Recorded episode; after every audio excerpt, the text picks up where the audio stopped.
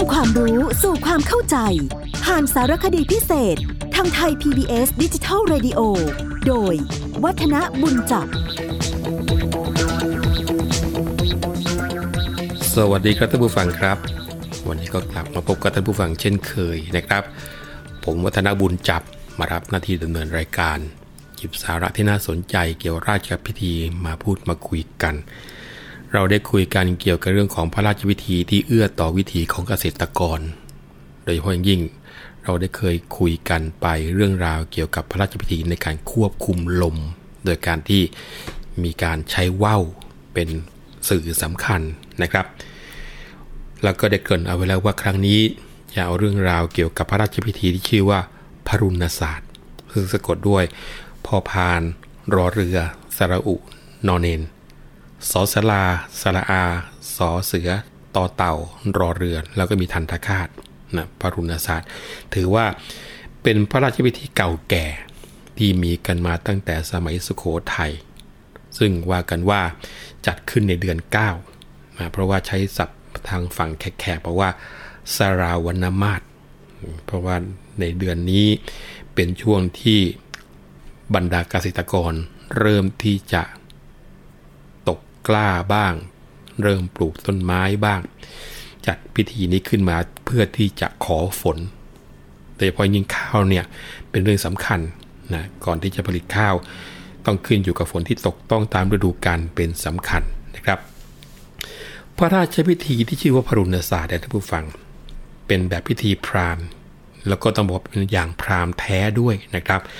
แล้วก็ทำมาจนกระทั่งถึงสมัยรัตนโกสินทร์ ถึงจะมีการแปลงให้มีบางส่วน มีความสัมพันธ์เกี่ยวกับทางพุทธศาสนาเข้าไปนะครับ ซึ่งถ้าจัดลำดับของพระราชพิธีพรุณศาสตร์แบบง่ายๆนะก็มีอยู่ 3 ขั้นด้วยกัน ในขั้นแรกคือจัดขึ้นทุกปี ก่อนที่จะมีการพระราชพิธีที่ชื่อว่า พระราชพิธีจรดพระนางขันแรกนาขวัญ พระสงฆ์ก็จะเจริญพระพุทธมนต์ขอฝน ส่วนองค์พระมหากษัตริย์นั้น ก็จะเสด็จพระราชดำเนินมาร่วมพระราชพิธีทุกครั้ง ไม่เคยขาดเลยนะครับ แล้วยิ่งถ้าหากว่าปีใดฝนแรงก็จะมีการตั้งขบวนแห่พระพุทธรูป แล้วก็จะมีพระสงฆ์มาเจริญพระพุทธมนต์แต่ถ้าหากว่าปีไหนเกิดฝนแรงอย่างวิกฤต คือหนักหนาสาหัสสากันเลยเนี่ยนะครับ ทั้งพราหมณ์ทั้งพระก็จะประกอบศาสนพิธี ลักษณะที่เรียกว่าเต็มรูปแบบ ซึ่งเรียกกันว่าลักษณะของการจัดครั้งสุดท้าย ก็จัดขึ้นในสมัยของรัชกาลที่ 5 นะครับ ในสมัยโบราณ พราหมณ์ประกอบพระราชพิธีทุกปีโดยมีความตั้งใจว่าพระราชพิธีพรุณศาสตร์เนี่ยจะทำให้เมล็ดข้าวงอกงามดีนะแต่ว่าในทุกๆวันนี้ ถ้าหากว่าจะมีการประกอบพิธีก็เมื่อยามที่ฝนแรงเท่านั้นนะครับ ในสมัยสุขโขทัยปรากฏพิธีของพราหมณ์ ซึ่งในการอ่านจารึกเนี่ยจะเห็นได้ว่าเป็นการถวายพันธุ์ข้าว หรือว่าเมล็ดพืชกเทพเจ้า จากนั้นก็จะเป็นการลำเลียงออกจากเทวสถาน เพื่อที่ว่าจะนำเอามาจัดพิธีปลูก ซึ่งจัดกันอย่างยิ่งใหญ่นะในการที่นำเมล็ดข้าวตากเอาไว้กลางแดดในโรงพิธีที่เปิดโล่ง ไม่มีหลังคาเลยนะครับ แล้วบรรดาพราหมณ์ที่จะเข้ามาในพิธีก็จะมีการสยายผม นุ่งผ้าผืนเดียวเหมือนกับเวลาอาบน้ำแล้วก็โบกธงผ้าขาว อ่านเวทสามวัน วันละสองครั้ง แล้วก็อัญเชิญเทวรูปกลับโบสถ์ทุกค่ำโดยกระบวนประทักษิณรอบราชวัง เพื่อที่จะถวายพระพรพระมหากษัตริย์ไปด้วยนะครับ มีฝรั่งคนหนึ่งที่ชื่อว่านายเฟรเซอร์ ได้ศึกษาเรื่องนี้แล้วก็ให้ข้อมูลเอาไว้หลายอย่างว่าในการควบคุมฝนด้วยเวทมนต์เนี่ยนะครับ เพราะว่านอกจากเครื่องบูชาแล้ว ในบ้านเราเนี่ยยังมีพิธีขอฝนด้วยเวทมนต์สามอย่างนะครับ ในสมัยก่อนเขาทำยังไงบ้าง วิธีแรกที่นายเฟรเซอร์บันทึกไว้ก็คือ ใช้วิธีการโบกธงขาวอย่างหนึ่ง วิธีที่สองก็คือให้พรามแต่งกายเหมือนอาบน้ำ เหมือนกับหลอกฟ้านะครับแล้วก็บอกว่าทำให้อากาศเปียก แล้วตัวเธอก็จะเปียกด้วย นี่คือเป็นแนวคิดนะครับ แล้ววิธีที่สามก็คือแก้เคล็ดกับเทพเจ้า เช่นการอัญเชิญเทวรูปมาตั้งกลางแดด เพื่อให้เทวรูปนั้นรู้สึกร้อน แล้วพระองค์ก็จะทรงบันดาลให้ฝนตก เพราะว่าต้องการจะดับร้อน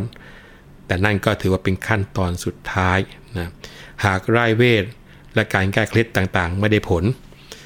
ในเฟรเซอร์ก็บันทึกอธิบายบอกว่า วิธีที่ 1 และวิธีที่ 2 นั้นก็คือทั้งโบกธงผ้าขาว แล้วก็ให้พรามแต่งกายมาจะอาบน้ำเนี่ย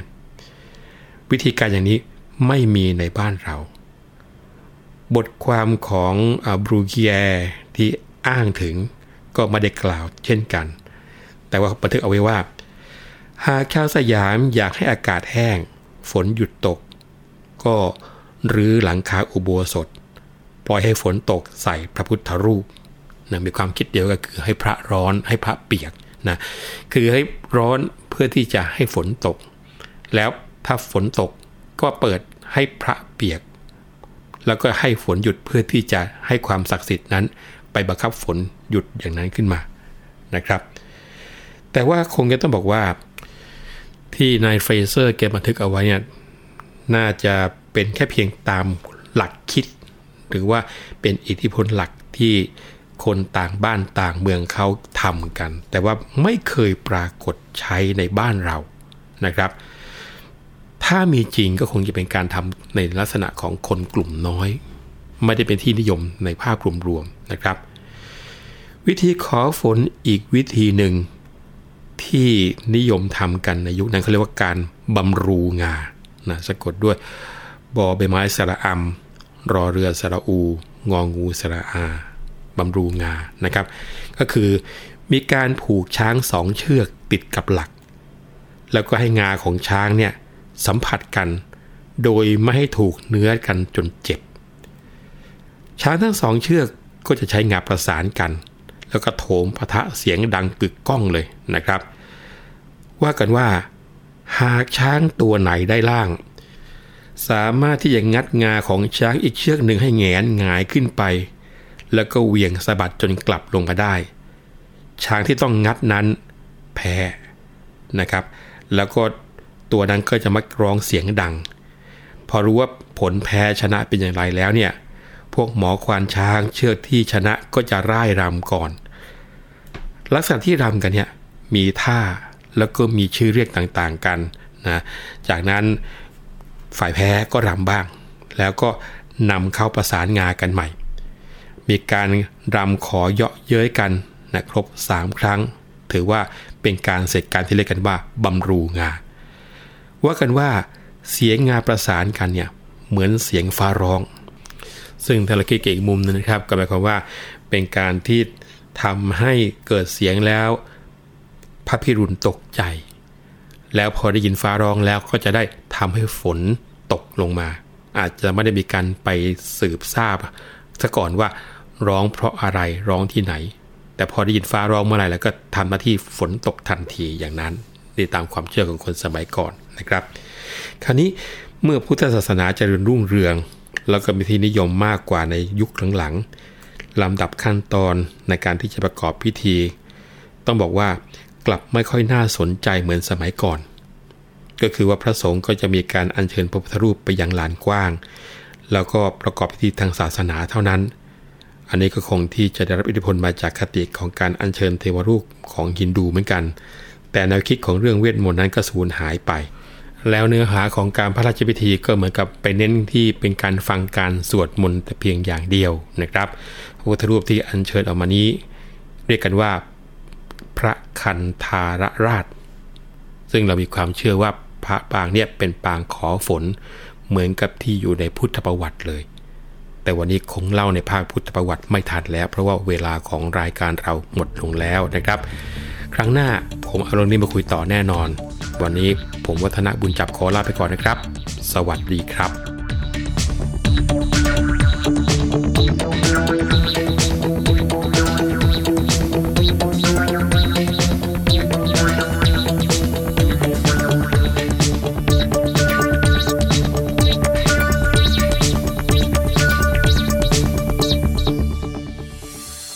รับฟังรายการย้อนหลังได้ที่เว็บไซต์และแอปพลิเคชันไทย PBS Radio ไทย PBS ดิจิทัล Radio วิทยุข่าวสารสาระ เพื่อสาธารณะและสังคม